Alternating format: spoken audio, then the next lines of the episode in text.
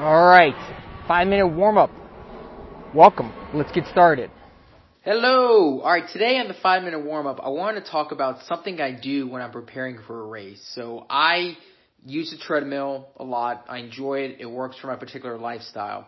And when I'm preparing for a race, I normally always have a map of the upcoming route course coming up. So this is the California International Marathon, 26 miles. And I mark all the key different segments and so what I do is as I'm running on the treadmill, sometimes I'll pretend that I'm actually following the race course.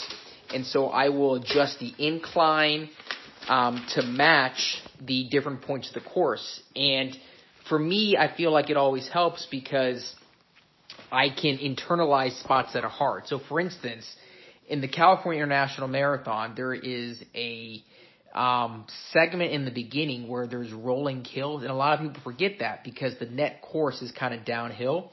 And so the first 16 miles, I think, are really some of the hardest parts.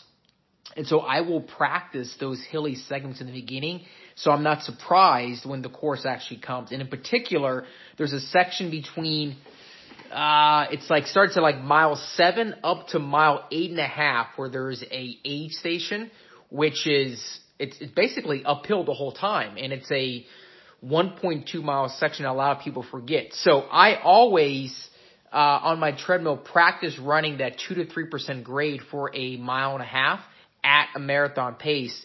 So I'm not surprised when I get to mile 7. Let me show you how I do it. Alright, so in Strava, what I do is I go up here to the search box and I type in the race course that I'm about to run. So here's the California International Marathon and I go to segments and then I search.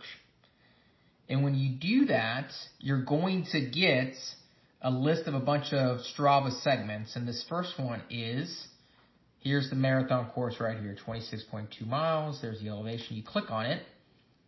And when you do that, it pulls up all the details of the course. And then here's that elevation map.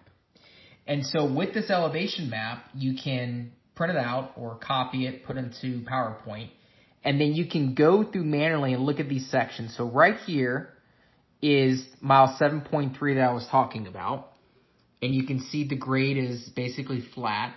And then over the next mile up to this aid station right around here at the top of the hill, you can see the elevation change. And so you can manually calculate that, not too hard, the seeds between like a 2 and 3% grade for that period.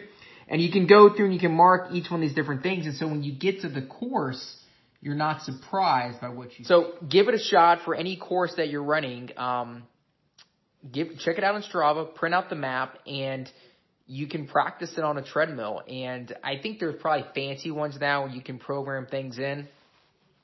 My treadmill's, you know, 15 years old, I think, 10 to 15 years old. Um, it's just as easy just to dial up the incline, but uh, you'll be surprised at how you can mentally prepare for any race.